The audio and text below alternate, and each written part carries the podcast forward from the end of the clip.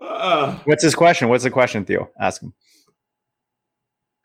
I was I was picking uh, John's brain about U.S. history and and trying to relate it to this draft class. It was a totally out there question. well, I would say this: the draft class is a Budweiser. There, there ain't no micro in you this class. There, That's awesome. Bu- Bud heavy or Bud next? ah, Bud next. Yeah. Bud next. Pass. Next class, please. Yeah, John and I were just talking how like the the IPAs now bringing back the microbreweries and the the cans have become kind of like the art that uh, music left behind. You know, with when you used to go into the music stores and you used to pick an album just based on the art, you had no idea what the music sounded like. You're like, oh, this looks cool. Yeah, it's that's beer cans now. At least of the microbrews. All right. I was told we'd be talking about Jay Sean Corbin on the pod. So that's why I dropped that. So is Dan Dan is joining us, right? Or Dan will just be a little late. Fast. okay, no problem, no problem. All right, you guys good to you guys want to get it going? Ready to go, I'm fine. brothers. I'm fired up. Let's boogie it up.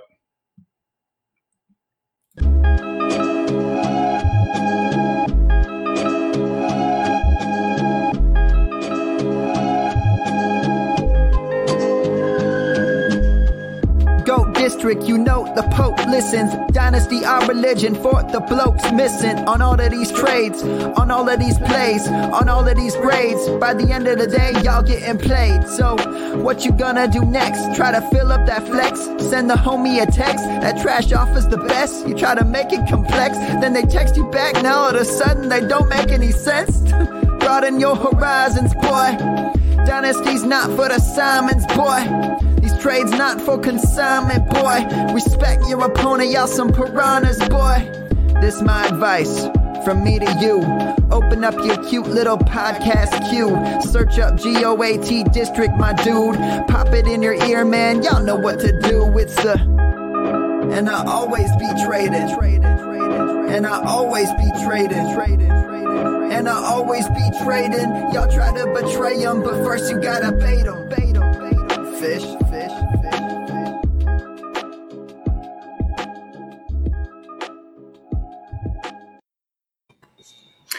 What is up, Fantasyland? We are back in the district. No, we're not doing a post Super Bowl review.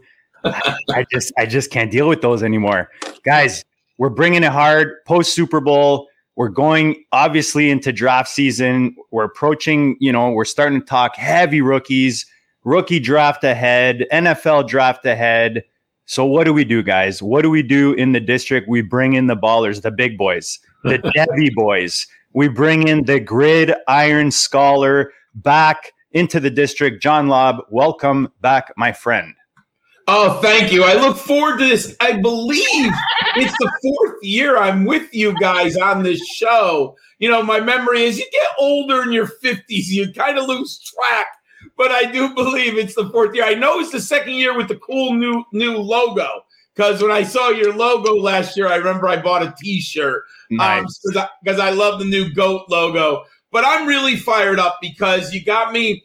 I basically just finished my entire process. Obviously, things at the combine could, you know, move a few players here and there. But I really feel like I've now gone into detail about 50, maybe 55 players. I got maybe, I'll go to probably 80, 75 to 80 when I'm all said and done. But I mean, I feel like now I know this draft class. You know, I try to be patient. I don't move my process faster. I'm not trying to be the first.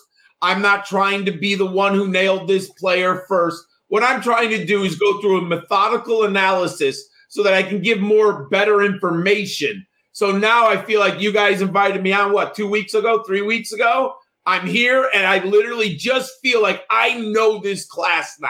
Perfect timing. Perfect timing. It's brewed at the perfect temperature right now. We're, we're, we're getting all the goodness from John. John works with Matt Hicks, uh, who we on we had on a, a couple shows ago. Make sure you guys go check that out, guys. We've been dropping serious, serious shows, guys. We had who last week? We had Matt Kelly rolling into the Super Bowl. We had Davis Mattek uh, a couple days before him, and squeezed in between the Godfather of Dynasty, Mr. Ryan McDowell. So, guys, go check those shows back. These shows will be valid for a while because we're talking, looking, we're we're looking forward with these guys. We're helping you guys plan moving into these these events this offseason, the rookie drafts, the NFL drafts. We want to we want to prepare you guys ahead of your league mates. Hey, I, I tweeted out today. You guys have been awesome to us, and we appreciate that. A hundred thousand downloads we just got uh, notified from Podbean. So we appreciate you guys, the support. That's not even including all the love that you guys are giving on here on, on YouTube. So if you're on on podcast format, you're listening right now, you haven't signed up to the YouTube channel, go check out Goat District. We're on every show is on visually. We're throwing on draft boards on the on the screen, and we'll be doing a lot of live draft drafts uh, this off season guys, let's get into the goodness. Like John said, he's ready for us tonight. He's got these rookies ready to go. Let before we get to the goodness, John, just remind the people one more time where they can find your goodness, all the goodness you're doing with Matt, and anything else that you want to share that can help our fans this this this time of year.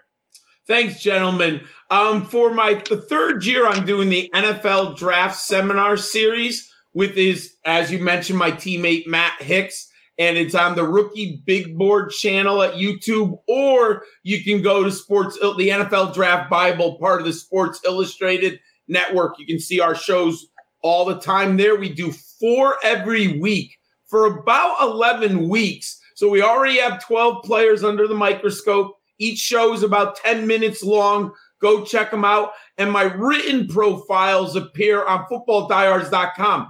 And my friends, I can't believe this. I'm getting real old. This is my ninth year publishing the written profiles on footballdiehards.com. I started, oh, I couldn't believe this. My first quarterback class was the immortal Blake Bortles.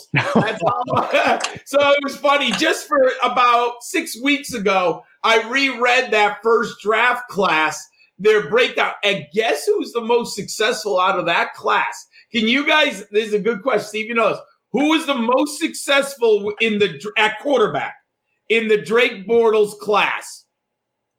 Cousins? No. It's right vowel.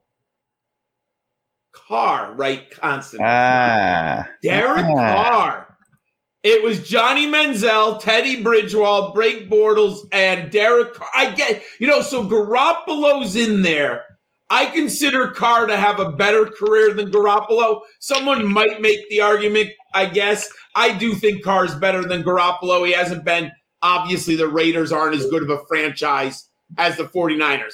But think about that. That class was that long ago, you know, and that's so I, it was just interesting in my book. John, you're making me feel young here. No, I'm kidding. Ah! Derek, Derek Carr guys, Jimmy make, make sure you check. day. Make sorry, Theo. Go ahead.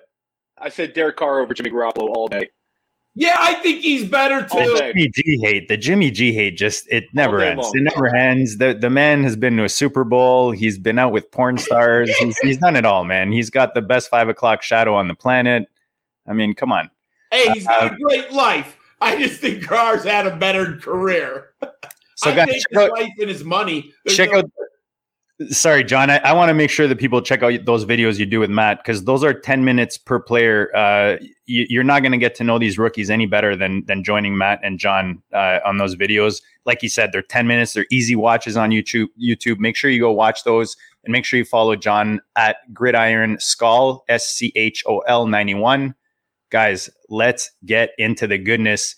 I know we talked a bit. You you you, you started talking beers. You you compared uh, this 22 class to to the big boys. You know that that wall on the, uh, in the beer store that not too many people visit anymore. Why don't you give us your general thoughts, your macro view of this this rookie class as we jump into this? there are some players I like, and there is value here.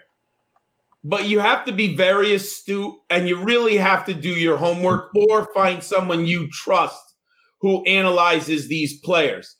But part of me is worried. If you remember, my first draft class at wide receiver was the classic Mike Evans, Sammy Watkins, Odell, Odell Beckham, Brandin Cooks. Just one of the greatest wide receiver classes in 2014 ever.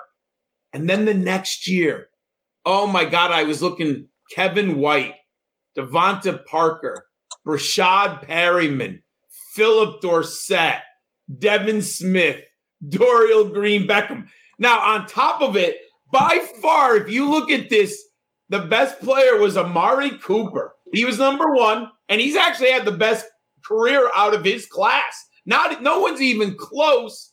And the player who is the value in this class, which ironically, I had him at number nine, Tyler Lockett coming out of Kansas State that year. He was the hidden gem in that wide receiver class when you go down. The reason I say that, I'm a little scared after how good last year's wide, the last two years really we've had wide receivers. Well, I love four of them. I love them. Don't get me wrong. What if we have one of those years, right? Where it, uh, it almost seems like the fantasy football gods want to laugh at us and say, Oh, you think that you got good wide receivers? Well, let me give you some Kevin Whites. Let me throw some Rashad Perrimans at you and let me see what you got. At, so, at the running back position, there's no Jonathan Taylor, Saquon Barkley, Ezekiel Elliott. Those are the three best prospects. And I, whenever I talk to someone, a prospect is different than the results. You can like a prospect, goes to a bad organization, gets injured, has nothing to do with your thoughts of the process of analyzing the prospect. Taylor, Barkley, Ezekiel Elliott, three best that I've looked at in the last nine years. No one's even that. I don't even think there's running back as good as Najee Harris in this group. The quarterback class, no. Whoa, whoa, whoa, whoa, whoa! I just let, us just take a step back there. Like, what, what might we see from this running back class? Who give us a name? I think there's two studs, and I, I have, I have Breece Hall over Isaiah Spiller. A lot of people like Spiller. I think looking at the body of work and the film work and my production model, I like Breece Hall also. But I will say this: if I had ten picks eh, eh, in first or second, say both were on the board, I'd probably take Breece Hall six times, Isaiah Spiller four times. It is very close. It reminds me of Todd Gurley, Melvin Gordon when those two came out. Most people were on Gurley. I was team Gordon. And it's funny because I look back and I was thinking to myself, Gurley had the flash for about two years where he was the best back. Yeah. But if you really look at the career and if you're looking at top 12 finishes, Gordon's had the better career. I mean, Gordon last year still, I think he was. Ba- I had him on a dynasty team. I'm putting that relic out there. He was great as a number two back. I mean, we all want Javonte Williams, but you know what? Melvin Gordon scoring his eight to eleven touchdowns. Plus, plus, I'm pretty sure he cost you less than Gurley too. Uh, oh, m- most of the time through that. That yes. That so I mean, I think Breece Hall and Isaiah Spiller. Now, the one thing that I like right now, both of them are healthy. My concern with Gurley, and I ended up, and I'm no doctor, and I, I will say my weakest part is the long term injury factor. Gurley came in with bad knees. And that was why I had him below Gordon. But people didn't like Gordon because they said too many touches. He had too many carries at Wisconsin. You know, his body's physically beat up. Look at the irony now. Gordon's still playing and still could carry the ball 200 times a year if you need him to. Where do you start? Where do you start breaking your tiers up in round one? You mentioned the two top backs. You mentioned you you liked four wide receivers. Is that is there a big teardrop after those six for you? There, it's the top six. If I'm moving up, I've got to move up in the top six. But I'll tell you this: I'm probably going to wait and try to move up in the draft because if I move up to three and I need a running back, there's a good chance I might not get him. Now I might get one of them to fall because someone could love Burks. So you're taking a huge risk. It's Spiller and Hall, and then the big four. Now, these are my big four. So everyone might have them different. Treylon Burks, Garrett Wilson, Jameson Williams, and Drake London. Now, Williams and London could switch on medicals at the combine. I am a little bit concerned about Williams' ACL, but we'll say this ACL surgery is much better. I'm old. I remember ACL was a two year, like you would you would barely come back after one year. You were never as good as you were right away. And then two years later, we've seen players come back now, what, six to eight months? So as long as we get positive reports on Jameson Williams, and even if we don't have access to the reports, the NFL will tell us what the medicals say. If Jameson Williams goes in the first half of the first round, or I would even say in the first round, the medical reports are good. I mean, if he drops to the second, then I would be concerned about the medicals. But right now, I have Williams as my number three wide receiver. Nice. But him and London could switch. I do like London a lot, but I think Williams has a unique skill set of that deep threat home run hitter, which is still to me the hardest thing to find on a regular basis. That's why these speed guys always get drafted. And I don't like them per se, like Henry Ruggs. I never draft Henry Ruggs, but they get drafted because teams covet that speed so desperately. Are you in the camp where after that top tier, if you're holding the 107, are you moving are you moving that for a 2023 first? Theo is asking for a friend, by the way. No, I think it's. Theo I think it's, a, I think it's 107. I think it's. I think it's. I think it's kind of like the. I mean, Andrew and I talked about this. Andrew and I have a the fifth pick in a in a super flex, so that's a different question. Yeah, um, yeah. But it seems to be the hive mind in, in Dynasty right now is trade your 2022 picks for 2023 first, any chance you get. Um, it's sort of like uh, anytime you can cha- you can move a, a back end of the 2022 first for a 2023 first, people act like that's the greatest trade ever made. I've done it a few times. Um, but is that the way you're handling these these 2022 picks? Is there a certain cutoff where you're moving them blindly for a 2023 one? So I'll say this here: all things equal, right? We don't know how if you've had three straight losing seasons. We don't know how desperate. So all things equal, I would rather have a first round pick next year after the top six. You know, because when I look at my Devy rankings and I see the players, especially the running backs, now knock on wood. I'm an old man. A lot of backs can get knee hurts. A lot of things could happen in a year at the running back position. However, the wide receivers are deep again next year, and the running back position is much deeper. Now, I'll say this though in a super flex, Theo, I don't think there's a quarterback again. So I, you know, people are automatically making assumptions that next year's quarterback class is better. Some of the top players we thought were going to be good, like Spencer Rattler, there's no way I'm taking him next year in the front of the super flex. Are you out of your mind? DJ at Clemson, he just had one of the worst seasons by a top recruit ever. Good. Ever. I mean, it is, good. It is basically Bryce Young or or you're it. And I don't think Bryce Young is Andrew Luck or Trevor Lawrence yet.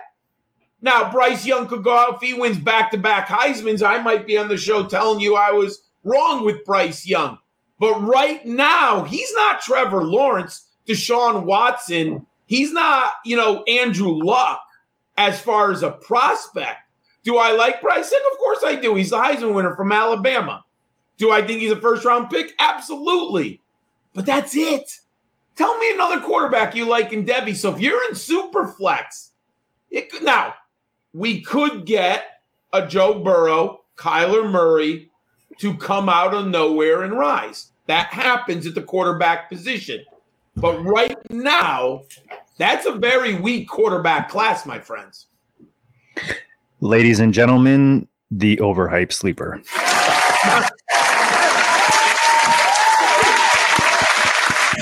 What's up, Dan? Better than late or something like that. Better late than forever, something like that. Yes. How are you doing, Hello, Dan? My friend Dan, how are you? Good, good. Or do yeah, we so just what I, to you as overhyped sleeper? Is that the? yes, that that uh, apparently I overslept earlier or something. I don't know. Anyway, I'm here now. So, uh, so so John, what I'm hearing is basically, uh, are you high on any of the quarterbacks in this class? I'm. I gather you're not. from Well- the way you're talking about next class? I'll say this. I think the value now is coming forward in Superflex at the quarterback position.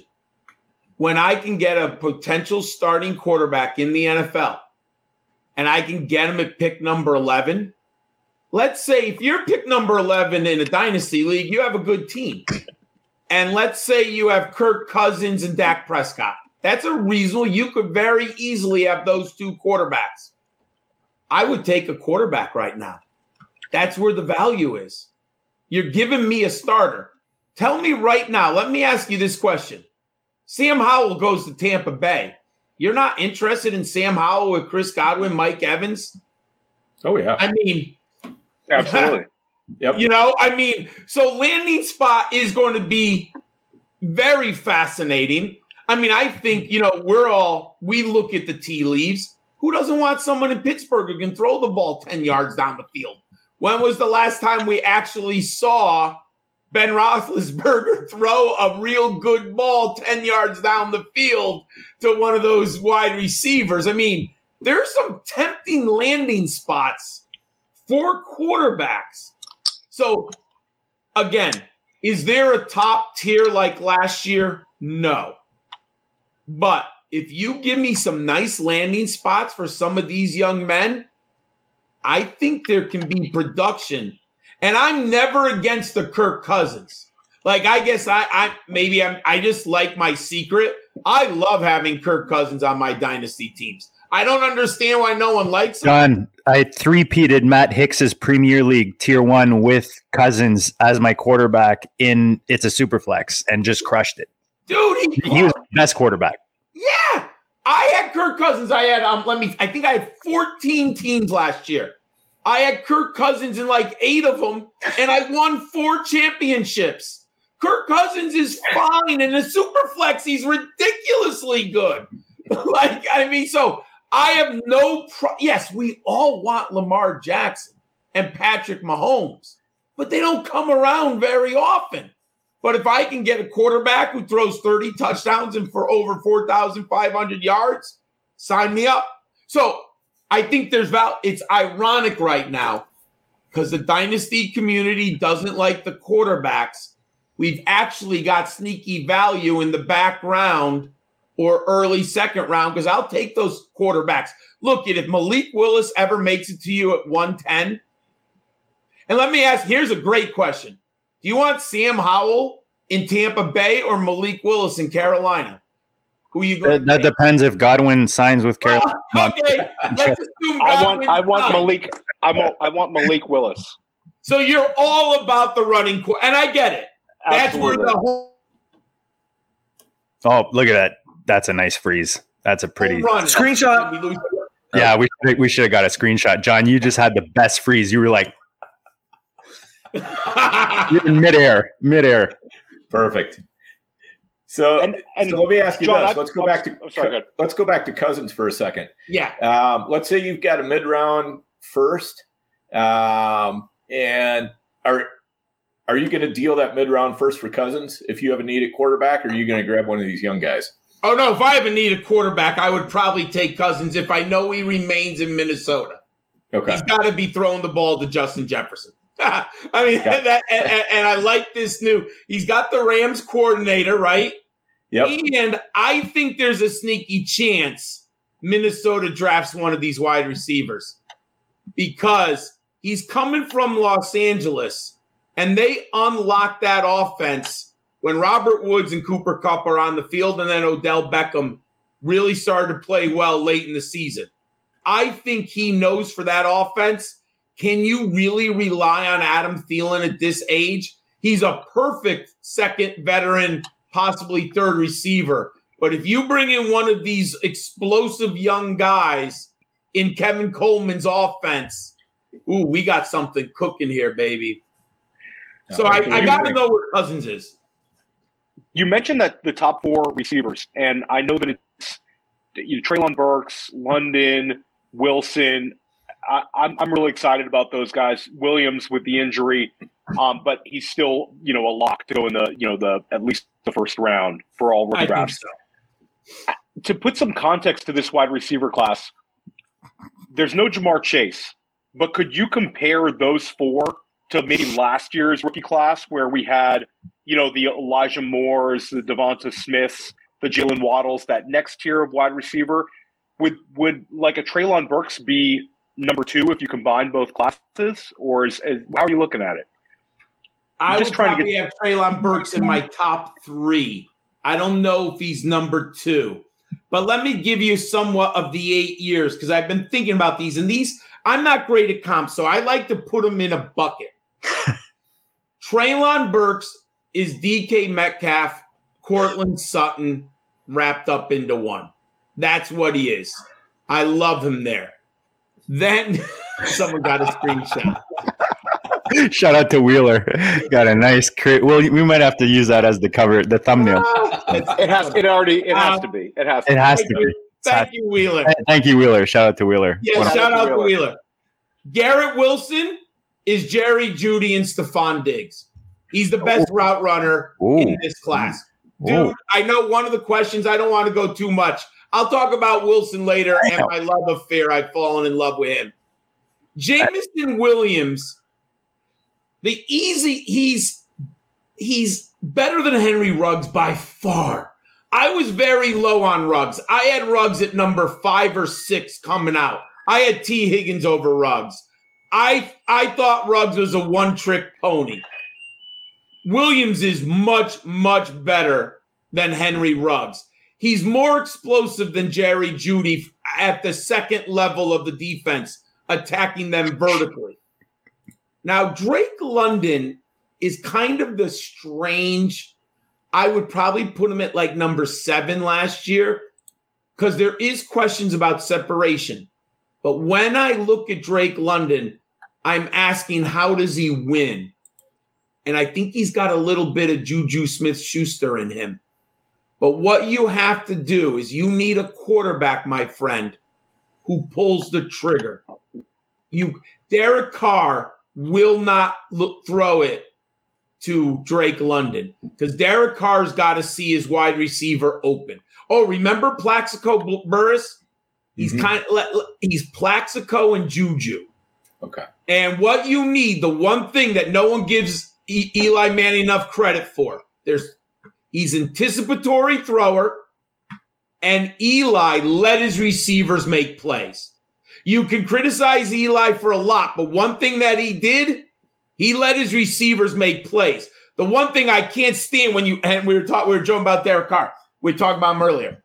But when you see Derek Carr in the pocket, he's just holding, holding, holding. You're like, dude, let the goddamn ball rip, man. Just get it out of your hands. You got thoroughbreds out there. Let them make a play. The problem with Carr, I think, he has to see the man open. Well, if that's what you have with Drake London, that's a problem. Because Drake London is not going to get a lot of open. Drake London's a guy who has half a half a um, yard of separation. You know what you do, Theo? You let it rip. You tell Jake London you're 6'5, 210. Catch the goddamn ball because that's what you get paid to do. And he'll do it. But you got to have the quarterback who, who throws it. You know what I mean? Like Josh Allen would be incredible with Jake London because Josh Allen would just put the ball in a spot with those long arms and that those huge hands, and he would just let Drake London make a play. And so I, I'm very interested where he lands. And and Drake London, you have to be a little bit anticipatory. You got to say to yourself, he's going to be where he has to be, and I have to trust him to get there.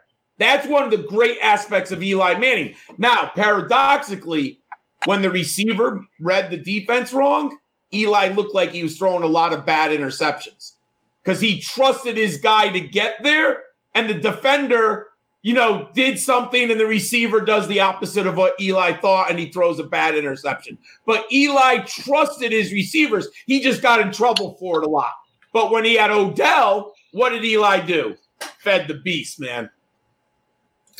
Two, two, two points and then a, a question for you, John. One, Theo, I, I realize now your text messages were, had ulterior motives. Say, I think you were gaslighting me a little bit. For uh, Garrett Wilson. So I, I'm gonna just just to be difficult. I'm gonna I'm gonna have a Drake London question here. I don't I don't take well to gaslighting, especially when I realize it ten hours after the fact. There will Okay, be no all right. gaslighting Right. Show. All right. I said I said I had two prepared jokes. I'll, I'll let you guys figure out whether this the first one's already gone and it wasn't funny, or I got a second one in the whole. It was funny. It was funny. No, no. Never mind. Uh, okay, se- second point. What I love about the Ringer, to give them credit, and this is like an old school Bill Simmons thing, is he'd always like NBA players. He'd compare purposely like white guys to black guys, black guys to white guys. He'd have like crazy like comparisons. So the you know I, I was looking at their draft guide um, you know the other day, and I think they did a good job of doing um, Drake London as Dennis Rodman. I, I love that. So okay, so anyways, I, I love these like cross cross sport comparisons. So to stay on the Drake London, here's my question. I was texting Theo when he was trying to gaslight me, as I mentioned. or, or is, is he going to be more N'Keal Harry, or is he going to be Mike Evans? Again, me me me thinking I love the Dennis Rodman camp uh, comparison more, but in, in, in a scale of N'Keal Harry of this guy you can't separate to Mike Evans, who is also seen as like a burner, one trick pony, big guy, like may, maybe lacks like a little bit of a separation. Like where, where do you see him landing? That is one of the best questions because both are in his realm of outcomes. And I think people are avoiding the N'Keal Harry outcome, but it's in there, right? It, it's a possibility. I would say he's much more likely to end up on the Mike Evans outcome than he does the N'Keal Harry outcome. But there are some things we don't know, and I don't know how much he's studying the playbook. I don't know everything about his work habits. They seem to be okay. I don't hear any red flags. But the one why I think he might be better than or more on the Mike Evans, he's versatile. First two years at USC, he played in the slot because they had a man named Michael Pittman and Amon-Ra St. Brown. And those two guys played on the outside. So I was very high in Devy community on Drake London. Now, the argument was he doesn't get a lot of separation, which is true, but he only plays in the slot. How's he going to do? And I said everything on the Drake London scale is going to depend on his ability to move outside. Well, guess what? He had a goddamn grand slam. They moved him to the outside, and he was better than I could ever, ever have imagined. So that versatility tells me that he's not N'Keal Harry because I didn't see that. N'Keal Harry played straight X with Arizona State, and Arizona State has a simple offense. Their X receiver basically runs three routes. Now, I thought N'Keal Harry could win with physicality and maybe with some coaching. It just hasn't worked. I mean, or, or with or with Tom Brady. I don't know. or- yeah, with Tom Brady too, you thought. But that just tells all I need to know about N'Keal Harry. Tom Brady, who really does have confidence in his players, never threw the ball to him. Like that just that's all you have to know. There's some I mean, Tom Brady wants you to play well, right? He gives you an opportunity to succeed. And N'Keal Harry couldn't do anything. I would say that Drake London is more likely to be Mike Evans. And I heard a lot of people for a long time say, I don't like Drake or Mike Evans because he doesn't get separation. No, all the guy does is eight straight years of a thousand yards. Hey, he's had the best career now out of that draft class. Mike Evans is the best receiver from Odell, Sammy Watkins, Brandin Cooks. Evans is the Hall of Famer out of that group. And I don't think five years ago anyone would have said that. Even three years ago, I don't think anyone would have said that. Yeah, longevity matters and doing it many years in a row. It Just like does. your Melgo, just like Melgo. Yes. Yep, longevity. I mean, I love Mike Evans in one of my dynasty teams. I mean, you just roll him out, guy plays every week, Mhm. he's the deuces, right? Mhm. Here, here's a string of digits for you yes. Thir- 13, 22, 3, 17, 9, 16, 11, 9. Those aren't targets, are they? No. Those Mike are Evans, Mike, Mike. Evans fantasy p- finishes as Oh. wide receiver in PPR from 2014. There you go. So- And thousand, receiver thousand 13. yards. What? Thousand yards yards, every eight, year. eight touchdowns. Every year. Yeah. year. I mean, he's he's never been lower than 22, and he was hurt that year. And people don't harass you to trade for him. It's perfect. Yeah. It is. It- it- no one ever offers you for Mike Evans, dude. It's like he's the ultimate. Like, just sit on the dynasty team, roll him out. It's great. So Drake Lund, I would say, more likely to be Mike Evans than N'Keal Harry. But I, that's a great question because we all ignore the floor, right? The floor is N'Keal Harry with Drake London. Do you give him a benefit of the doubt for being 20 years old to go towards like the high side comp, or does that not not kind of play into your to your assessment of these guys? No, no. Look at with Drake London, early breakout. He's productive as a freshman, multi-sport athlete. He also played baseball, and he got better every year on campus. And he's leaving campus so early. Yes, that does factor in. All right, Theo. Now you can ask your follow up question on the, the Garrett Wilson deep dive. Now, There you go. Oh, you just want Garrett Wilson? Okay. no, no, no, no. That was that was the whole that was the whole gaslight thing. We were, uh, we were Oh, talking okay. back and forth about Garrett Wilson versus uh, Drake London earlier. Yeah, we were we, we were talking a little wide receivers. We're, we're excited about this wide receiver class. So you made us Oh, it's about it, nice. John. It's I'm, nice. I'm, gonna, I'm gonna go back running back, but you don't necessarily have to answer this question with a running back. Uh, Elijah, Elijah Mitchell is is a man that your that your partner admitted that I was on and he wasn't. I'm just saying. Uh, no, I'm kidding. Um, but he, he's a he's a guy that stepped up and landing in the right position in the right offense made him like impactful hard in in 2021 as a rookie. What was he sixth round? Uh, yeah, I mean, pick, right? Sermon was third round, right? And then Yep. Elijah Mitchell was sixth round. So let's look at these two guys. We did this with Matt, and I think it's an interesting question. Who's your Elijah Moore or Elijah Mitchell? Sorry, from this. Uh, from I see Theo's face, and I think Elijah Moore. It's just it's just uh, natural. Uh, who's I'll your take that. I'll take that. who's your Elijah Mitchell, and who's your Trey Trey Sermon out of this this year's class? All right, so I, I got to give you two for Elijah Moore Mitchell, but it's also so dependent on landing spot. Jerome Ford out of Cincinnati, and now Dameon Pierce out of Florida. Now, I love the film work and the production last year for Jerome Ford. Now, if you're an early breakout guy, like Theo asked, you're not going to love Jerome Ford, but you got to put it into context. He played at Alabama, dudes and he played be- behind a few players named Damien Harris and Najee Harris and now Brian Robinson. The guy just could not get on the field. I mean, when you if you love like the high school recruiting like I do, when you see what Alabama like what they recruit, I mean, Jerome Ford like was fourth on the depth chart. Like you're just like, how is that possible, right? So I, I you you got to give him a mulligan. You know, like there's just no way the young man is going to get the opportunity. You're not going to get a thousand yards as like TreVeyon Henderson of Ohio State last year, who just happened to arrive at the perfect time to become a breakout with the Buckeyes. Another story for another day. But I like Jerome Ford, 5'10, 209. Look at very good size. 209, 5'10 at the NFL is very nice. But here's what I love 6.1 yards per carry. He's a home run hitter. But I'll say something that's interesting. If you watch enough film of Jerome Ford, he needs to go to a patient coach. And this is what I mean. He'll have a lot of two yard runs.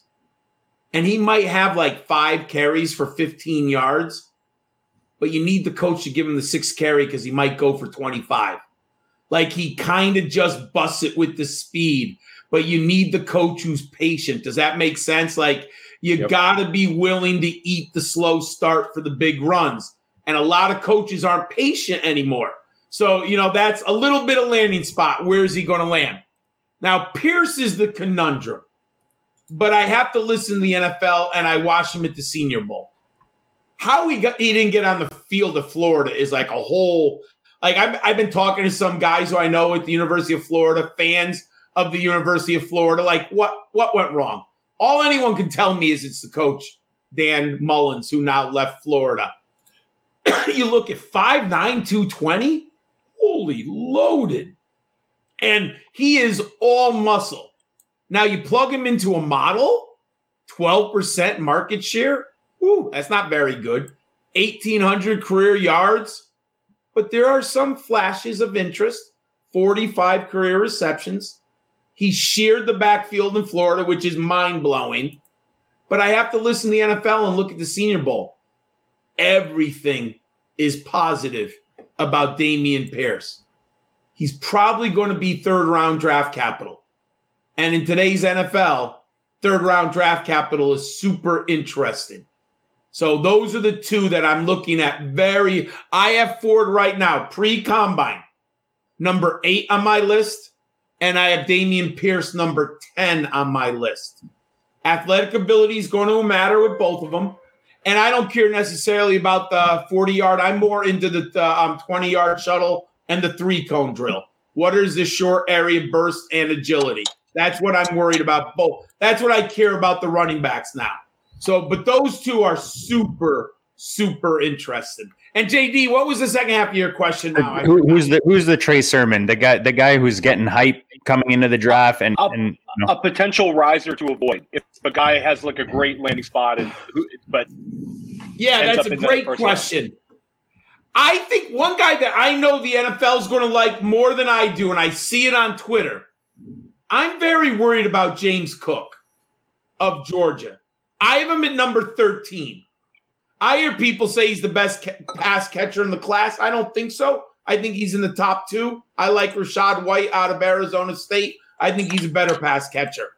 5'11, 190. So he's under the 200 mark. How how low is he 188 or is he 193? You know, let's see him at the combine there. My concern is I think his ceiling is James White. With there's nothing wrong. I mean, we've all loved James White and PPR scoring, right? I mean, he's just but he's inconsistent, game script dependent. And then, but he might not even be that good, right? So you're looking, I would say, the ceiling of James White, but the floor could be, oh, who is that back at Tampa Bay who caught like 60 passes as a rookie? And everyone loved him as a PPR, and then he never did anything again. Dar Dar Dare yes, yes, Yeah. One of yeah, that's yeah, like just so I think there's a massive flaw, and I'm not in on either Georgia running back this year, and I could be wrong, and I'm a Georgia guy. In general, I've ranked Georgia backs, but I don't think either of these two backs are very good. The other one's Zamir White. Two, Can you go into more backs. on how bad that Florida pro- program was? Um, No, no, okay, okay, you have to do that. I mean, look it. If you have a running back who's going to go in the third round, wow. yes, I now I, I didn't get it right away. Yeah, Yeah. look it. There's something weird happened in Florida this year, man. No, no. Yeah, good. Love it. Love, love, love down Florida. Love down Clemson. The sad part is Florida State's down too. So what are you gonna do? It was yeah, your opportunity. two backs I know you're you're you're higher on. I Um, or- this. and and I and I I've heard I've heard your takes on. Could you tell people what you think of Kyren Williams and and uh, Tyler Allgeier? A- absolutely. I'm madly. I like Kyren Williams. The film work is outstanding. Dudes, he is so good at Notre Dame. My only concern, and this is going to, I have him at number four right now.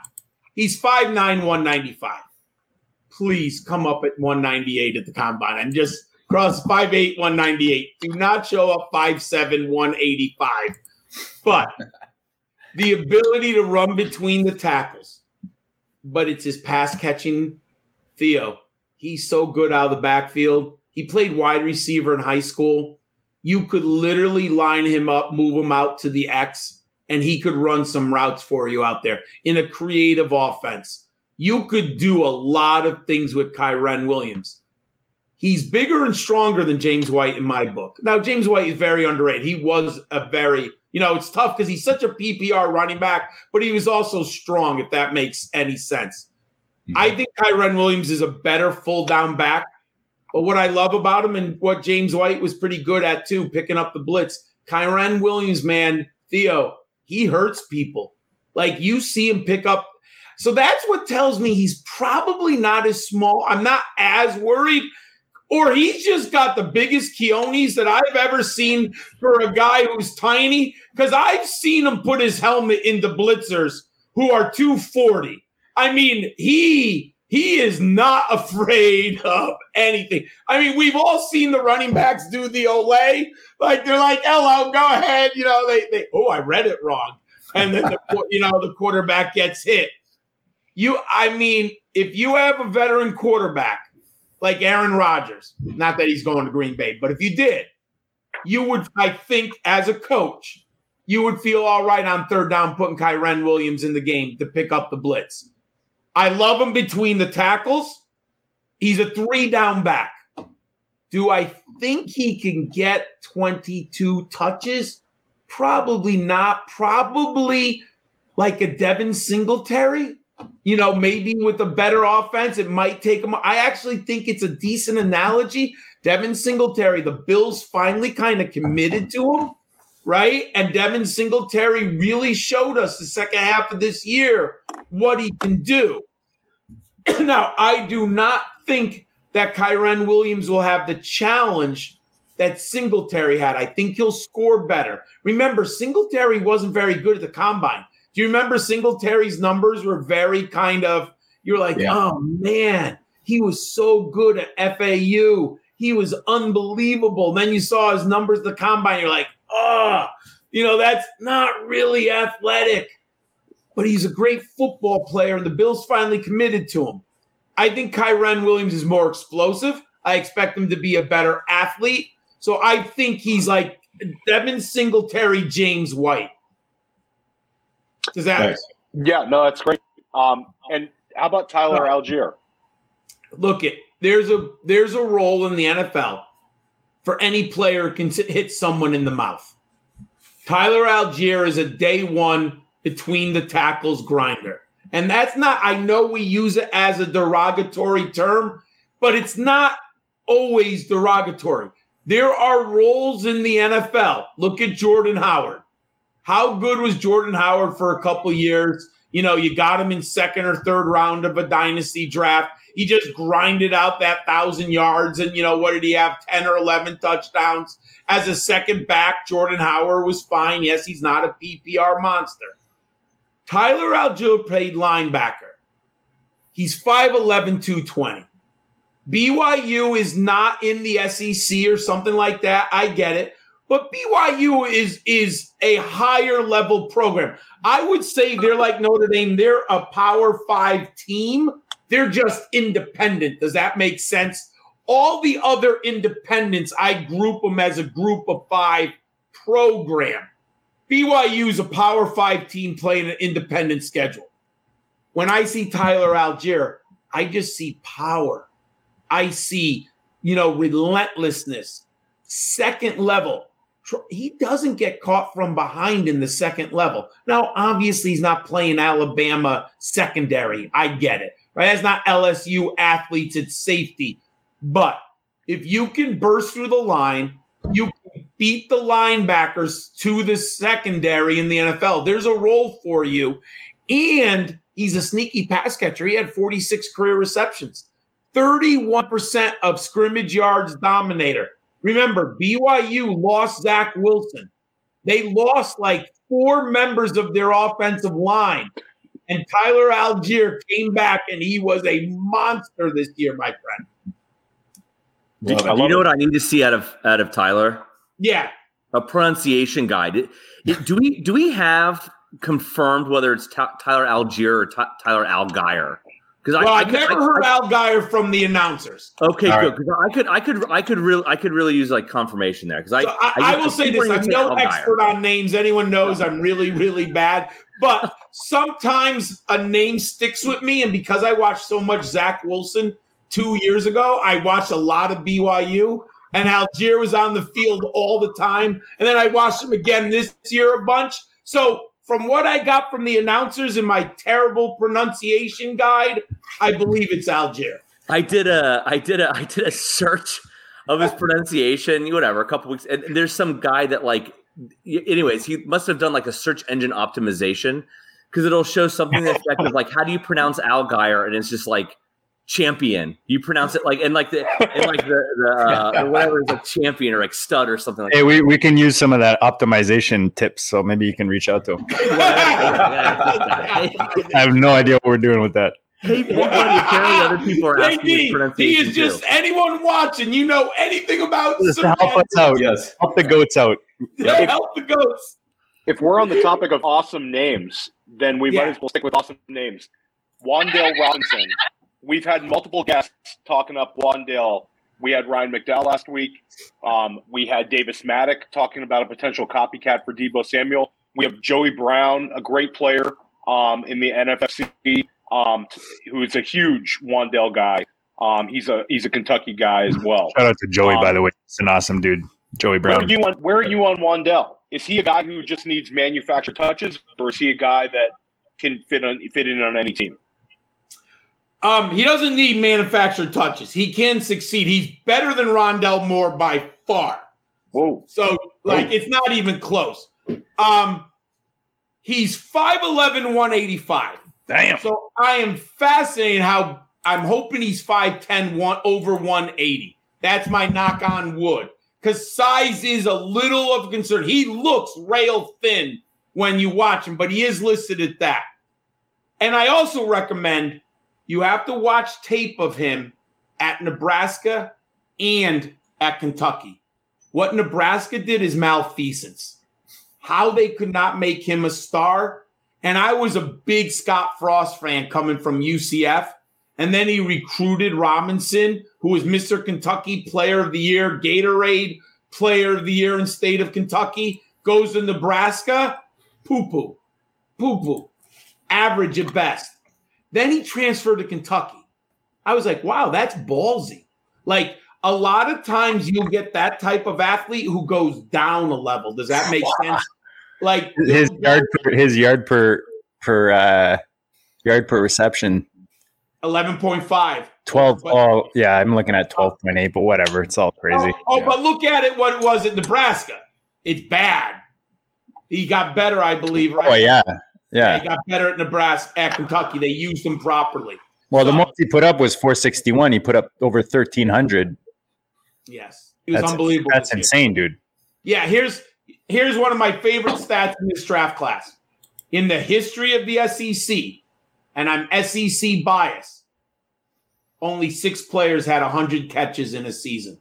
Wan'Dale Robinson is the sixth one. We can all look at the names from the SEC. So when you're putting up 100 receptions That's crazy. at Kentucky in the SEC, you're doing something right. When I watched the film, remember my biggest criticism, other than size, Rondale Moore was always too small, in my opinion. But someone had posted his aDOT at Purdue. It- you know, those like infographs where they just like at Purdue, his aDOT was two yards a reception. That's a joke. You see that game this year where he had like 11 targets and his aDOT was like 0.7 yards? Like it's a comedy act. You can't succeed with an aDOT of two yards of the line of scrimmage. I'm sorry. It's just not going to work.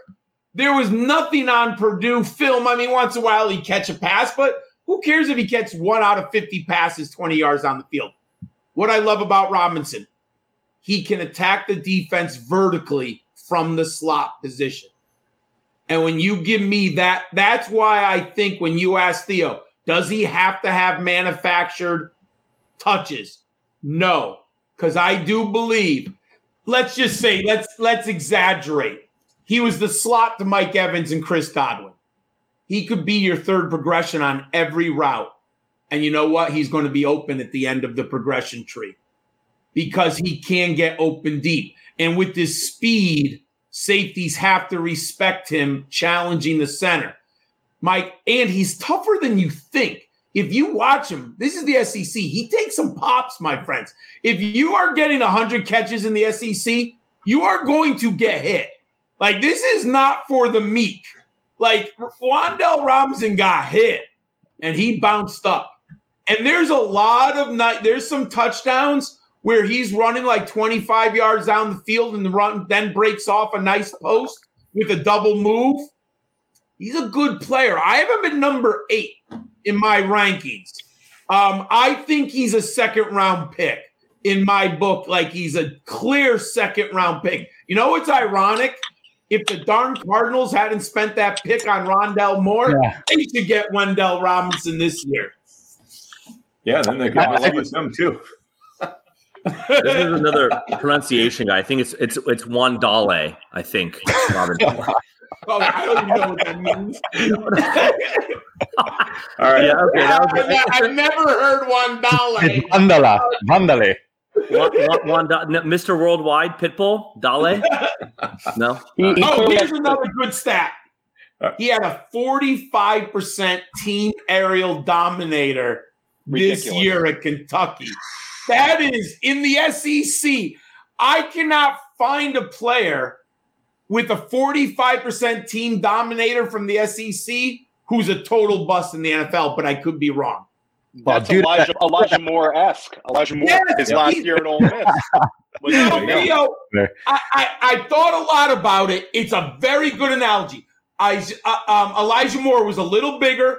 I thought a little. He's a better prospect, but they're in the same bucket. Ah, you you just Elijah Moore and Deebo Samuel in the same guy. I'm I, guys. I'll be back. I'll be, now I'm gonna, now, They're now I'm gonna gonna be have a, alone for a I'm I'm gonna have a, I'm gonna have a Honda Civic worth of. See, uh, Theo, Theo and I will be Moore. battling for him.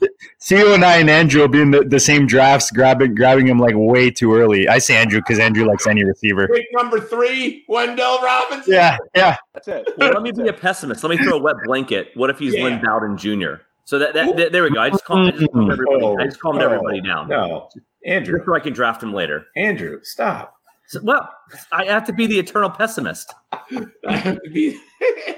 So do you, so John, would you say that landing spot is is pretty crucial f- with uh, Robinson, or or you think he'll fit in decently? I, so I would hate him to go to the Giants because they got Kadarius Toney, who's similar. He's better than Kadarius Toney. I would hate him to go to Miami because I think Miami needs a Drake London to match with um, Jaylen Waddle. You need like I'm a big believer. You organize a wide receiver core with different skills and different styles of play. I like I'm a huge believer in that. I don't want three Kadarius Toneys. I'm going nowheres with Wow. that team, right? So I would love to see Robinson somewheres with the alpha male who he can be the slot and always have the beneficial coverage. Can can All we stick with wide receiver, JD? Sure. I, I have like two whatever more. you want. Matt Hicks gave us his must draft wide receiver is Chris Olave. Where are you on Chris Olave? Are you equally Oh, bullish? So he got us Theo, really I- excited for him. And, and I want to expand that question just a little bit if I can. sure. All right. So we have it, it- a lot of people are, you know, saying that Olave, Bell, Pickens are kind of down in the back half of the first round, right? Which is the place where everybody says they don't want to be. You know, it's like, oh yeah, no, you don't want to be there. You just want to trade out. But then you go on Twitter and everybody's got nice things to say about all three of these guys. So um, A, which is it? And B, you know, do you, or do you have a favorite? Um, you know, if you're if you're if you're sitting at the 108 and uh, Olave Bell and Pickens are sitting there, who who are you taking? So it's great. I just I'm doing a mock draft for footballdiehards.com. I'm not going to give the whole draft because you know I get a little bit of money to publish it, so we'll wait until it's all published. But I'll tell you this: top of the second round was gold. It literally went Olave, Bell, Jahan Dotson. I love all three of those guys. They're falling in the Tee Higgins range in the second round. Last year, Elijah Moore was there. Now he moved up by, it depends when you drafted. By the end, Elijah Moore was getting a lot more press than he was early. And you guys know I loved Elijah Moore last year. I was absolutely in love with him. Now, so that's, I think there's value in the second round at wide receiver. That's why I'm almost not taking a running back in round one unless I have the top two. Because I can get, or, or I want a running. So let me repeat that. I screwed up for a second. I want a running back because in the second round, there are so many good wide receivers. Now, let me ask Theo, then I'll go back to Dan. Theo, Matt and I differ on Chris Olave and Garrett Wilson, big time. We did this last summer. Matt has always been Team Olave. I've always been Team Wilson. One year ago, I was the weirdo. Garrett Wilson, no, mostly everyone had Olave over Wilson. I'm like, nah, Wilson's better. And I was the weirdo. Now, Wilson's is a universally higher ranked everywhere than Olave. Do I think Olave will be good? Yeah, but I have a second round grade. I I would not take Olave as an NFL team in the first round, my friend. I have Olave at number six. I like Jahan Dotson out of Penn State. Oh, a lot more than Olave. I like Jahan Dotson. Now we got to see how he's listed at 184. Please be 184. Like, please, please just start taking your protein drinks. Start please like bulking up. Like, I mean, if he comes in at 184, 511, oh, we're talking could be special. Olave six, David Bell seven, Wan'Dale Robinson number eight. That's how I have them right now. Basically, I'm taking the value. I will say this, you know, it's weird. I do like look at the NFL likes Olave. People like him more than I do. I'm not as high on him. I bet you I have less than Olave than any dynasty owner, unless I get just such a great value on him. What about Pickens? I have him number 10. You really, I like him, but I, I got to hear the injuries. And I'm going to tell this is my final. With Pickens, does he get second or first round draft capital? What is the what is the NFL going to tell us about the injury? I mean, that's the only way until I know for hundred percent. If Pickens gets second round draft capital, then I'm all in. Does that make sense? Yep. He hasn't been productive in two years. Now it's injury related. I get it. And the film, you watch his film freshman year, ah, ah, it's a thing of beauty. And I'll tell you this, Pickens, if you haven't seen him, he's mean. Like, like he plays with the chip on his shoulder. He should have gotten thrown out of some games, I think. Like he is an angry player, which I like. I like football. I like angry players. But he's a he could be special, but I'm not sure about the injury. Plus, Georgia's hard, right? People they always push these Georgia wide receivers up the boards, and then what happens when they get to the NFL? Nothing. Drew Brees. Right. Yeah. right? Crazy. So And John and Dan, people forget that uh, Pickens rhymes with Higgins, so Ah! it's, it's hard. It's hard not. It's hard not to make the linkage there. I will say this: I had Higgins a higher grade than Pickens Okay, there you go. pre-draft. and, and Andrew, don't don't go into poetry, okay? Not not all poetry has to rhyme. Spoke, spoken word, Dan. You should you should know that. Come on. guys we got we got to give, give a quick word to uh, our friends over at the ffpc uh, all the goodness is happening right now whether you want to do best ball you want to play for 25 genos 125 buy-in $133000 in prize money that's the never too early best ball they've got best ball slims starting at five bucks going all the way to like a gajillion dollars you can play best balls at all levels live slow drafts, medium slow, two hour, six hour, whatever, man, whatever you like. Any any kind of variety. Adopt a Dynasty Orphan today on the site. You go there, you go to Dynasty Depot, you got a couple options. And uh, Dan, anything I'm missing FFPC wise right now? Oh man, they got they got everything going on right now. You can register for uh, you can register for auction drafts. You can uh, register for their varsity drafts. I mean, the, the the whole thing is wide open. You can get in on the main events already. Uh, I mean, they're not drafting yet, but you can certainly register for them. So, uh, you know, get in there and get your spots for sure. For sure. And, and guys, like we said, we'll be we'll be doing a bunch of live drafts on this channel all off season. I know uh, Andrew and I have, have scheduled uh, some FFPC action starting next week on the 23rd. Theo, what do you got, man? What do you got, brother? So last year we had Kyle Pitts mania, and we also had Pat Freiermuth. We got really excited about the tight end position. Um, I'm starting to get a little excited about Trey McBride. I know Dan and Andrew and I we we talked a little McBride. How excited should we be about Trey McBride? I think you should be very excited. There is a lot to like about Trey McBride. He popped in my tight end model. Now, I do put it into context. He's a group of five player coming out of the Mountain West. So Trey McBride was not necessarily playing against the top level linebackers and defensive backs. But his numbers, Theo, are ridiculous in my model 12 and a half yards per catch. And name a quarterback at Colorado State. I dare you.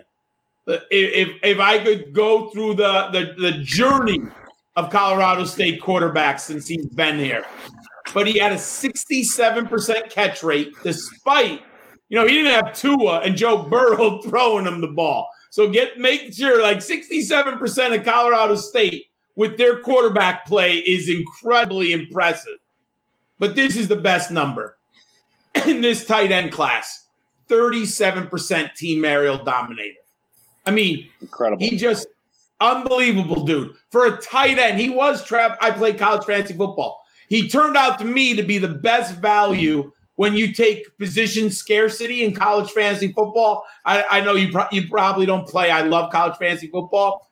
Trey McBride was Travis Kelce, and you were getting him in round 10, 12. I mean, the numbers are silly. So, so where do you put him right now? If you're looking at your dynasty overall tight ends, where where do you put McBride? Oh, you mean overall? Yeah, That's- like where where does he fit? Where does he fit in the dynasty puzzle right now?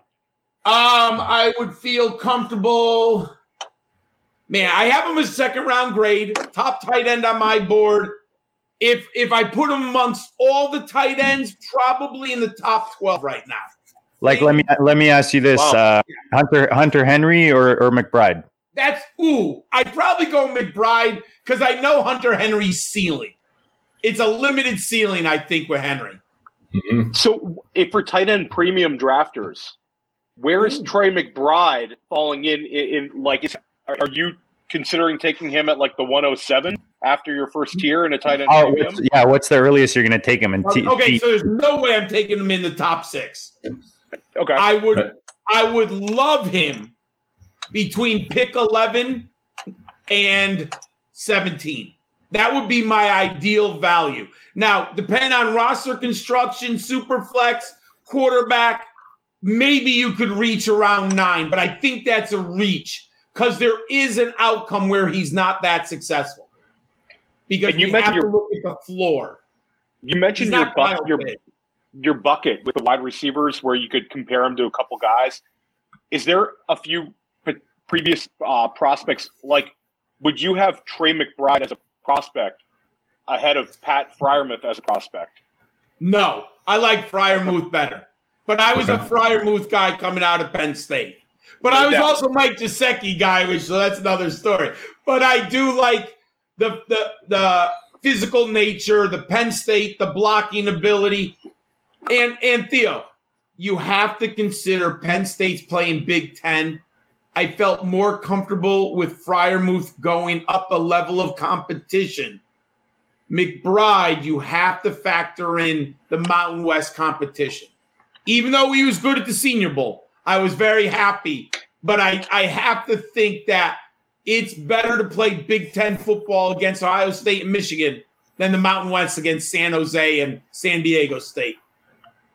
Well, Travis Kelce, uh, it certainly worked out for him playing at his level of. Uh, Oh, hey, look it. Yeah, Yeah, I mean, but I, I, I mean, look, I love Cincinnati. Yeah, I mean, he's been unbelievable. So yes, but he might be the great one of the greatest tight ends ever. I mean, it's it's if not one hundred percent. It's Yep. hard with him or Gronk. Gronk is goddamn too good too. It's so hard with those two. Who's your tight end too, John? Uh, I like? Jalen Wydermyer. Yeah. And do not be surprised if the NFL takes Wydermyer over McBride. Do not be surprised. 6'5, 255. I think Wydermyer, when you put him on the combine, I think he's going to score off the charts, dude. I think he's going to score like Mike Gesicki off the charts. He is an extraordinary athlete. He played in a terrible offense with no quarterback. Texas A&M. How can you waste this kid? I mean, he's nasty, he's physical, he's fast, he's big, he's a good route runner. He's got everything 12.4 yards a catch. Know, they only threw 118 balls to this. Come on, man, stop it. He should have had uh, 175 catches, 66% catch rate. Name some quarterbacks at Texas A&M. 22% aerial dominator share. That's really solid for a tight end. And there's an SEC bias. If your life is on the line and your daughter is going to go to a private college and you're going to bank on an SEC West kid or you're going to bank on a kid from Colorado State, I think most general managers are going to take the kid from the SEC. So don't be surprised if Wydermyer goes first off the board. To, to support your Wydermyer point and to steal somebody else's joke, I was listening to oh. actually the same week that they beat Alabama. I was listening to a podcast and uh, they were saying Zach Calzada, who was the Texas A&M quarterback, you know, could, could uh, you know couldn't hit the broadside of a barn. Like the guy was the most inaccurate quarterback they had ever seen. And of course, he had the game of his life against Bama. Uh, but you know, again, just to further your point in terms of like who who uh, Texas A&M had under center there. What, yeah, I mean, basically, Jimbo Fisher ran an offense this year that was dated 1978. Oh, don't don't I know? that John? offense was don't so bad for the Aggies. Yeah, I mean, don't, don't, was, don't I know? It was it was really bad. I mean, Jimbo didn't have Jamison, you know, uh, Jameis Winston. Who knows? But man, his offense was. Oof, I'm just going to be. It was bad. Mm-hmm. So I think it's going to be really close. Now I like McBride better. My model likes him. I love the film tape work, but I'm just he's my number two Wydermyer. John, I've done the absolute worst job in uh, teasing the five must draft rookies ah! on your list. Like, absolute worst possible, uh, stringing people along. But people have stuck around for for the 60, 70 plus minutes. We're holding it till the end. That's it. Who who are the five must drafts? And I, I know you know in the show sheet we kind of put best ball and or dynasty because obviously us or you know the people watching we're playing all kinds of formats, right? So maybe you can touch a bit on both formats. Like, who do you think will pop early this year, uh, top five wise, and and include, of course, you know, rookie draft wise. Who are the top guys you're going after? Who are the must drafts in your opinion? Sure, I'll go top five, and we still can talk quarterbacks as we haven't really hit on that yet. But Breece Hall, Spiller, and then it's Treylon Burks, Garrett Wilson, and Jameson Williams. Those are the top five. So I think they should go now. Some people might not like Williams as much as London. Let's see what the draft capital and the medicals say. But those are my top five right now. I don't have a quarterback in there. And I don't remember the last time in a super flex I didn't have a quarterback in the top five. But yeah, they're not. I would not rank a quarterback there right now. Is is there someone you haven't mentioned that if you're doing like a best ball or like a redraft type of thing and you're you're maybe in the double digit rounds that that you're looking to add on on a roster with some upside? Oh, it's got to be Rachaad White of Arizona State. I alluded to. Ah, good answer, John. Good answer. Look at man, 51 career receptions in two years. JUCO transfer came in at the Senior Bowl 6'0", 210. He's got the body type. He is deadly in the open field. I do think he's a little scheme dependent. You need to get him out on the um, wings a lot, and you need him one on one with linebackers but I like him a ton. 6.3 yards a carry and 30% scrimmage yards dominator for the Sun Devils. Those are pretty impressive numbers for a running back with that type of size. Now, I'm going to give you a wide receiver. And everyone, I'm not going to give you the obvious ones. I think we all know Skyy Moore and Christian Watson now. Guys, wake up to Dontario Drummond, Mississippi. Everyone's sleeping on him. 60217. JUCO transfer. Two years, 114 catches at Mississippi. Look at this number. This is the one that shocked me 76% catch rate. 76% catch rate, 29% team aerial dominator. He's an SEC kid. I'm not going to be surprised if he goes in the third round of the NFL.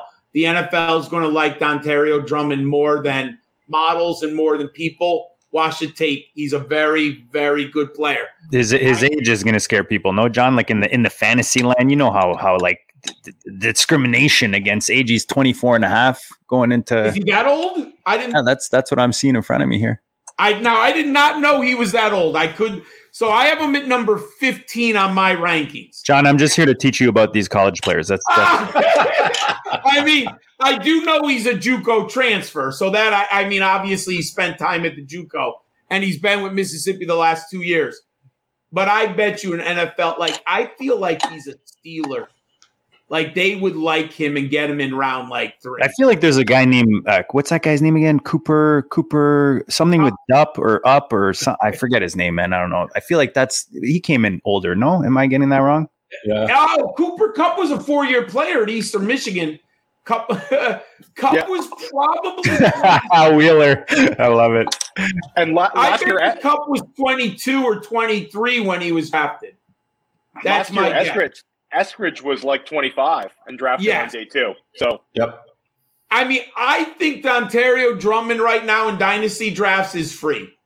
He might not even get. I mean, but I have him at number 15 on my rankings, and I I kind of came across him watching Matt Corral because I you know we can talk about Matt Corral in a second, but they had a lot of injuries this year, and Drummond ended up being the guy, like really out of nowhere. And I'm telling you, man, I, I don't know. Maybe I shouldn't like the SEC West so much, but you know what? They put players in the NFL, man, on a regular basis. And this young man has played LSU, Alabama, Texas A&M. I mean, he's playing top level competition week after week after week. Just a sneaky guy that I don't hear anyone talking about. Yeah. how would you rank stuff. those quarterbacks, John? Sure, I really on them at like all. to get into this because looking at ADP right now, I actually think there's value at the quarterback in Superflex. They're dropping so far. Like last year, what did we have? Three of the top four players were quarterbacks in Superflex, right? We now are getting pockets of value at the quarterback position. I have Sam Howell number one on my board.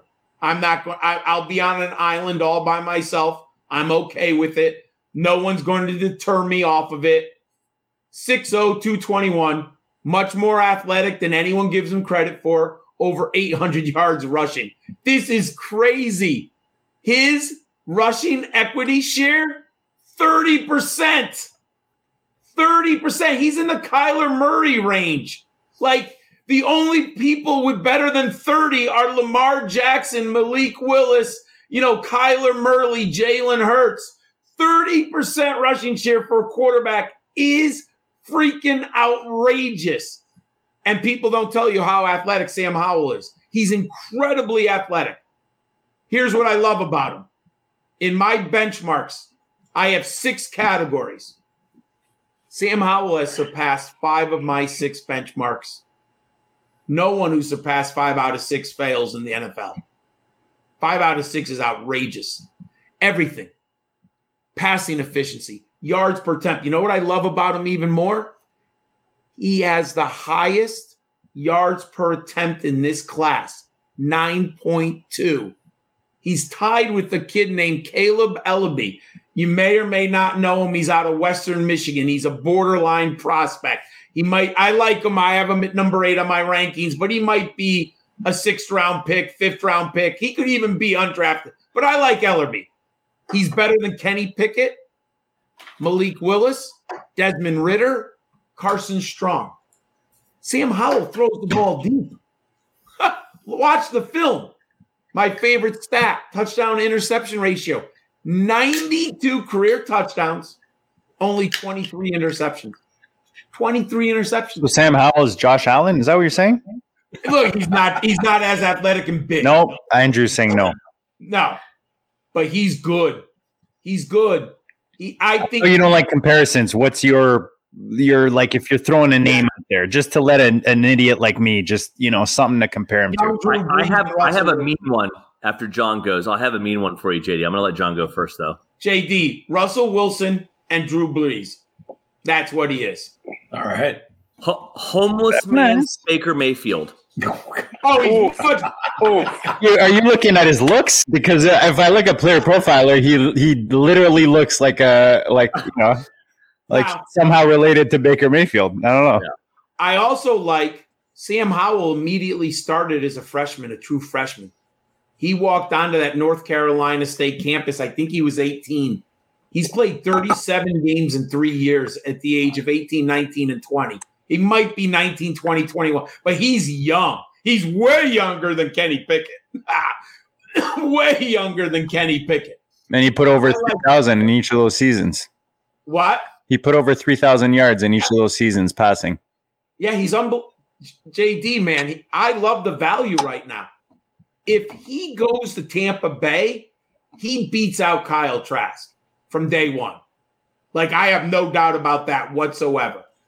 And if he goes to Pittsburgh, oh, they have their quarterback. I mean, you have Freiermuth, Najee Harris, Diontae Johnson, Chase Claypool, Sam Howell. Oh, that's that is that'd be a nice little landing spot. Now, number two, I have Kenny Pickett, but the floor is much greater with Kenny Pickett. Kenny Pickett, man, he was he's going to be 24 when the year kicks off. Also, you got to study all three years of his film. He was not on any Devy list last summer. He was at Zach Wilson, Joe Burrow ascendancy. Like no one had Joe Burrow in the summer of 2019 was going to win the Heisman. No one. And I even in college fantasy football, he was like the 48th quarterback in ADP. So anyone who tells you they were on Joe Burrow, they're just not they're just lying. It's not true. Now I was on him after he put up the great season in college football history, but that's a different story. Zach Wilson, you know, basically look at he was the second pick, and you can if you like him or not, that's a different story. The reality is he was the second pick in the NFL draft. Kenny Pickett, he only hits two of my six benchmarks because you got to watch film for three years. Hmm. He was not good in 2019 and 2020. JD, you got the numbers? Did he even throw over 15 touchdowns in either of those two seasons? No, 13 in both of them.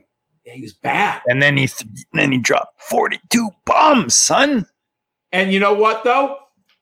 The fourth best Devy receiver in the nation is Jordan Addison, and guess where he plays? Pittsburgh. Pittsburgh. And every time I see Kenny Pickett throwing 40 yard touchdown pass, guess who's catching it? Jordan Addison.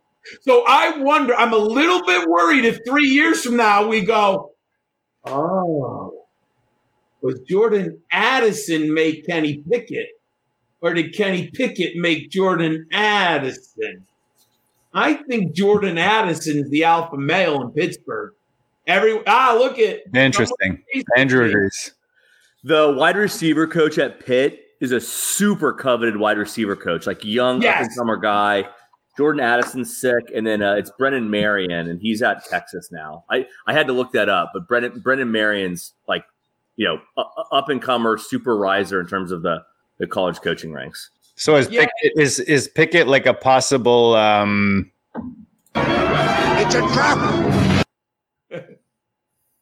I have a cro- I have a cross race comparison for Kenny Pickett if anyone wants that. I love it. I love it. Drop it. uh, Andrew's just Bring Te- it. Teddy two gloves.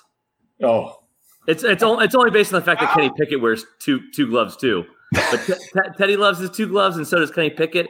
And nobody loves cross race comparisons more than me. You know, Teddy Bridgewater is in the outcomes for Kenny Pickett. He's definitely in the range of outcomes. Um, then I have Matt Corral. I like Matt, or sorry, no, Malik Willis, because Theo mentioned it. The upside with the legs. But running. everyone dinged Zach Wilson for his schedule last year. Well, let's be fair. If you think Zach Wilson's schedule is bad, look at look at the Liberty schedule. Make Zach Wilson's schedule looks like an all stars, except for the one game against Mi- Mississippi, and Malik Willis got destroyed. That game where he just got mauled against Mississippi. Liberty's schedule is basically JV football. So if you're going, let's be fair. If you hated Zach Wilson for the BYU schedule, which is fair, but I had a lot of people who hated Zach Wilson for that schedule, then why do you like Malik Willis and ignore his schedule? It's a joke. Look at look at Liberty played the last two years. some of the teams you don't even know. If anyone looks up Liberty's schedule, I bet you the last two years there's three teams you've never heard of on that schedule. It's bad. And and you think he he'd have trouble starting year one? It's He needs a red shirt season. He needs a red shirt. Yeah. Oh, I said that about Trey Lance, and essentially Trey Lance, what he played two games, right? One game Yep. he he just ran, like he barely threw the ball. At least in the second game, he showed some pop in the second half. Um, but yes, Malik Willis will be better served sitting on the bench like Patrick Mahomes and Trey Lance. The advantage of Kenny Pickett, I do think he can absorb an NFL playbook from day one. Now, how good he's going to be, that's a different question. But I think he can play from day one. Matt Corral's number four. Matt Corral also has five of my six benchmarks. Matt Corral's a very interesting prospect. He has some weaknesses, but he's he's pretty good, much better than people give him credit for. And he also has 1,300 yards rushing, uh, Matt Corral in his career in the SEC. My problem with Corral is he he runs so hard, he gets himself hurt. I think that's a problem. We need him to slide. Young man, slide. Please slide. Once you embrace the slide, we'll all be happier with you. And then it's Desmond Ridder and Carson Strong. But I'm not a big Carson Strong guy.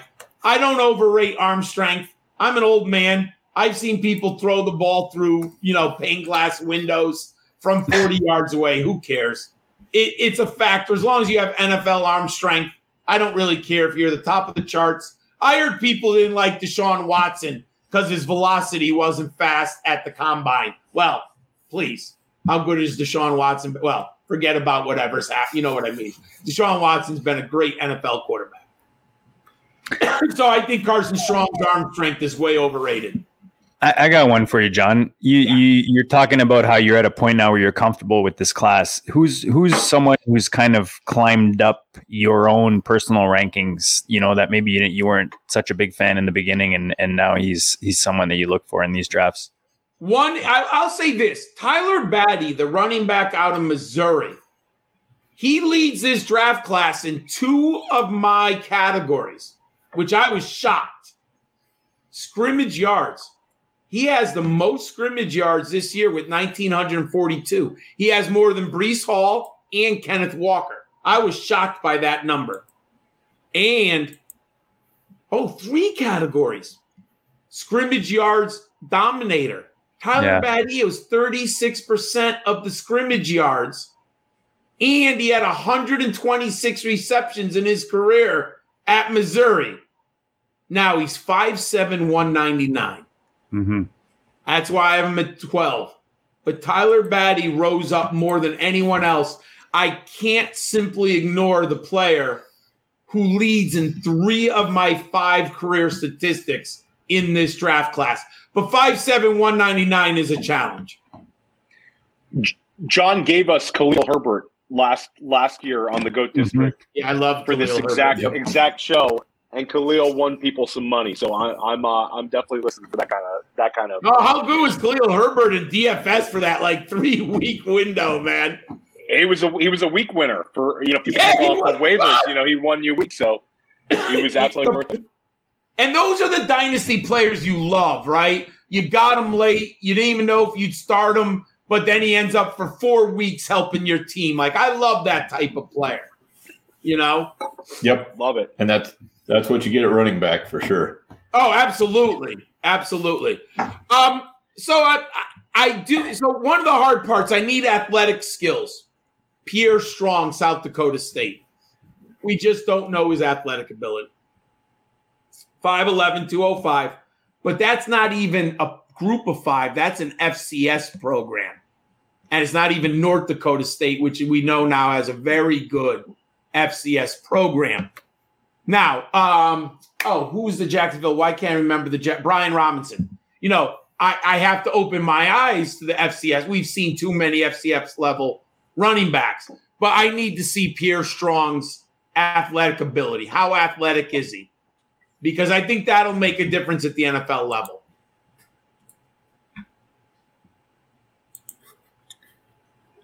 Any other uh, cues, guys, with the rookies for John tonight? He's given us a, a cool 90 minutes just load. I hope everybody had their pen and papers out because I know um, I, I, got a couple notes from this one, a couple writer downers. Uh, I, I, have I, I, I was taking a bunch of spreadsheet out. I was I was taking notes all over the place. this is I, I I I listen I listen to John whenever I can, and uh, anytime you're on a pod, John, I, I, try to listen to you. Um, Thank you. And Very and uh, I'm this, I'm definitely going to listen to this one again tomorrow because this is just awesome. Um, but I have like ten more names. But JD, we can, we'll be here for two more hours. I have so many other pick, pick, pick, pick your pick your pick your top one. And it's funny because you talk about re-listening, and Matt Hicks is the last the last one that I made sure I, I listened back to because a lot of goodness. So Theo, just pick one of those names. Just oh, so, last one. So, Close it so up. One one one one player you, you didn't mention, a wide receiver Tolbert from South Alabama. Oh. So I like I like Tolbert. He's my number 14. And so I like I think he's very landing spot dependent. 6'1, 195, right? 48% team aerial dominator, 17.6 yards per catch. But it was South Alabama. Nice, 178 career receptions. I love the film. Very sleek, very natural. But he beats a lot of guys in the Sun Belt defensive backs with just his size, his arm length, and determination. That's not going to happen as much as the NFL. You know what I mean? Like he's not going to get away with that as much. Now, he could grow into it with some good coaching. And is he reflective enough where he wants to learn to be better? Right? That's one of those things that I don't have access because I'm not talking to him. So I have him at 14, Dontario Drummond at 15. I would now I have a uh, second round grade on Tolbert, third round grade on Drummond. They're the tier break of second round. Tolbert, but I like, but yeah, Tolbert's college dominator is no joke. Oh, a, he's the best in the class, but it's South Alabama. Yeah, and, I mean that. And look, he I I watched him for two years because he was on a lot of Devy roster lists. Jalen Tolbert. I do want to see draft capital, Theo. Please go on day two. I, you know, I mean, just don't go on day three. Right. That'll be the final. Then he's Jaelon Darden. Oh, yeah, Jaelon Darden. Just I like the film, but just too small. He's a punt returner. He's yep. a specialist, you know.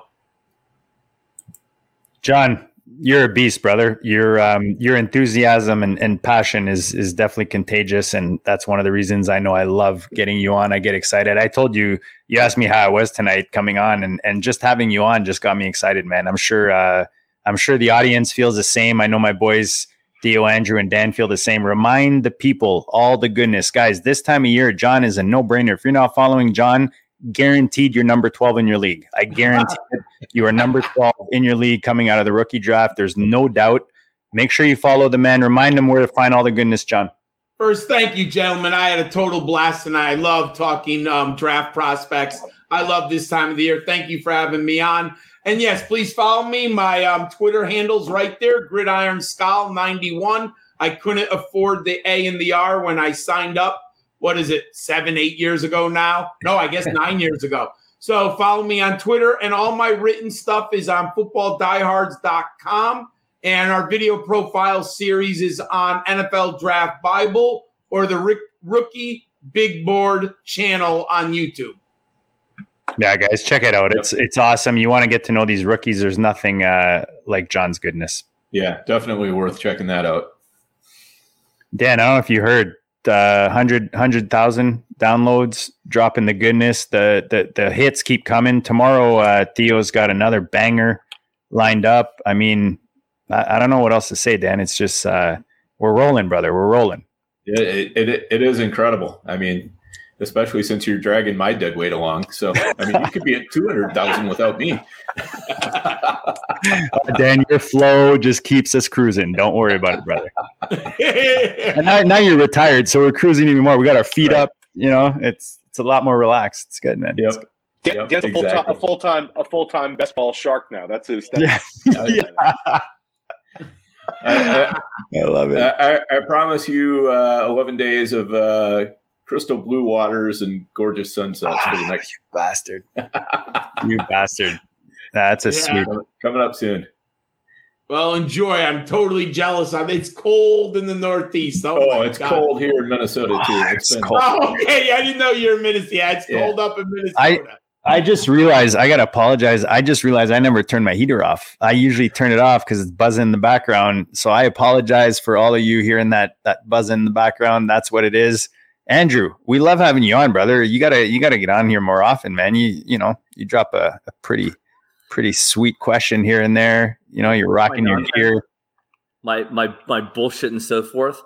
No, a couple couple things. I'll be quick though. One for those of you who love college football betting, uh, really fun quarterback coming out. Probably won't do much, but Bailey Zappe is an absolute delight to Yes. bet on. Uh, Western Kentucky guy and overs. Yeah, you got to live the Zappy life. Um, no, a uh, couple things. One, there's a Kentucky fantasy football draft on Sunday, eight o'clock. Uh, league is yet to fill, but they're doing uh, redraft leagues here around the Super Bowl. Uh, so tweeted that out. More than welcome to, to join me there. And then uh, JD, as you mentioned, we got a ballin' episode next Wednesday, nine thirty, in the Never Too Early uh, best ball tournament. The one thing, JD, we got it. It's a it's a little bit of a dick measuring contest. Got to say, oh, sorry for the kids. Penis measuring contest. I'll go back to PG thirteen. Uh, Like that was better. JD, that's He that's potentially himself against the uh, the shit we got. anatomically correct. See, in, we we have a five and a half year old in my house. It's called the front bum and the back bum, Andrew. Oh my goodness! All right, hey, that was joke number two. That was prepared number, joke number two. Hey, listen, J- JD, that's against the ship chasing guys. If they go live that night in the draft, it's our stream versus theirs. But luckily, we got a stronger stream, baby. We've been Yes. holding it in longer, and we're ready to go. Yeah, It might, be, it might it might be pointless for you and JD to draft though, because Dan and I might have just won it with the, the draft Yes. we're putting together right now that we're Yeah. Oh, you just, you actually, Just so you warning guys, we're, we're putting together. It's a gem. What we put together is just Ah. a gem. Theo, Theo, after they're drafted, they all, they all, they just seem so beautiful. They're just, they're just perfect. You know, you look at them and there's no faults. The curves are perfect. The lines are perfect. The, you know, the eyebrows are stuck in the right place. But then after a few days, you know, they, they just look like all the other ones, man. You know, you still have a one. Good luck, It's a one in twelve, man. A one in twelve chance with that bad boy. hundred percent. Yep. um, yeah, man, this was a blast. Like I said, guys, check out John anywhere you can right now, and check out my boys. Like, uh, you know, I mentioned often, I'm I'm lucky to have uh, to have these three ballers on tonight, and and on every other show, and just on the regular. So, guys, take advantage. You've got the overhyped sleeper, like John. He's missing a letter. He, you know, he ran out of, of uh, Dapper for for the NFT people out there. Uh, so he he dropped the E to to add the R on the end uh, the OG fantasy at the OG fantasy just can't even express in the words the the goodness this man's bringing to the district and and it keeps rolling tomorrow with Dan Brown so make sure you guys tune in Shelly uh, Andrew always a blast dude the humor the goodness the seminal uh, gear all of it is is awesome and I can't wait to draft with you next week especially especially against the ship chasing guys because you know Yeah. it's, it's fun we got to flex a bit They- uh, hey, if they don't draft against us, then they're obviously actively avoiding us because we're the only ones in the league so far. So, so Yeah. come and fill the league, and we'll see what happens. Either that, or we get a little little side action going with them. You know, oh, I, am sure you threw out something. the bait, didn't you, Andrew? Have you Yeah, we'll, out the we'll- we, we wanted to get through these shows, but we'll don't worry. We're, we're going to promote it. We're going to see. We're going to see Okay. who uh who are able to debate into the league. Yeah, That'd be good. Definitely. So, guys, tune into the channel. Make sure you stick with us this whole season. We're we're going to keep loading more and more goodness as we go. We started a little little you know a little light with some Matt Kelley and some you know Ryan McDowell. We're just going to amp it up, guys. We're bringing the John Laub. You know, we're just we're slowly amping it up this offseason. Make sure you stick with us. Like I said, if you're not tuning in, you're number 12 right now in your league. I guarantee it. We got 100K downloads. We're pumped. We appreciate all your support, guys. Make sure you tune in. Be safe, be happy, and we'll check you all tomorrow.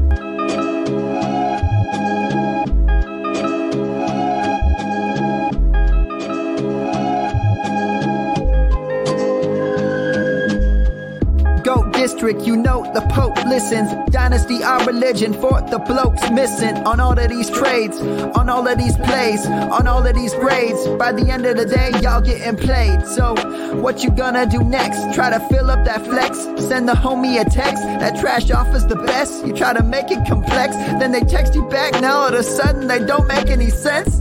Broaden your horizons, boy. Dynasty's not for the Simons, boy.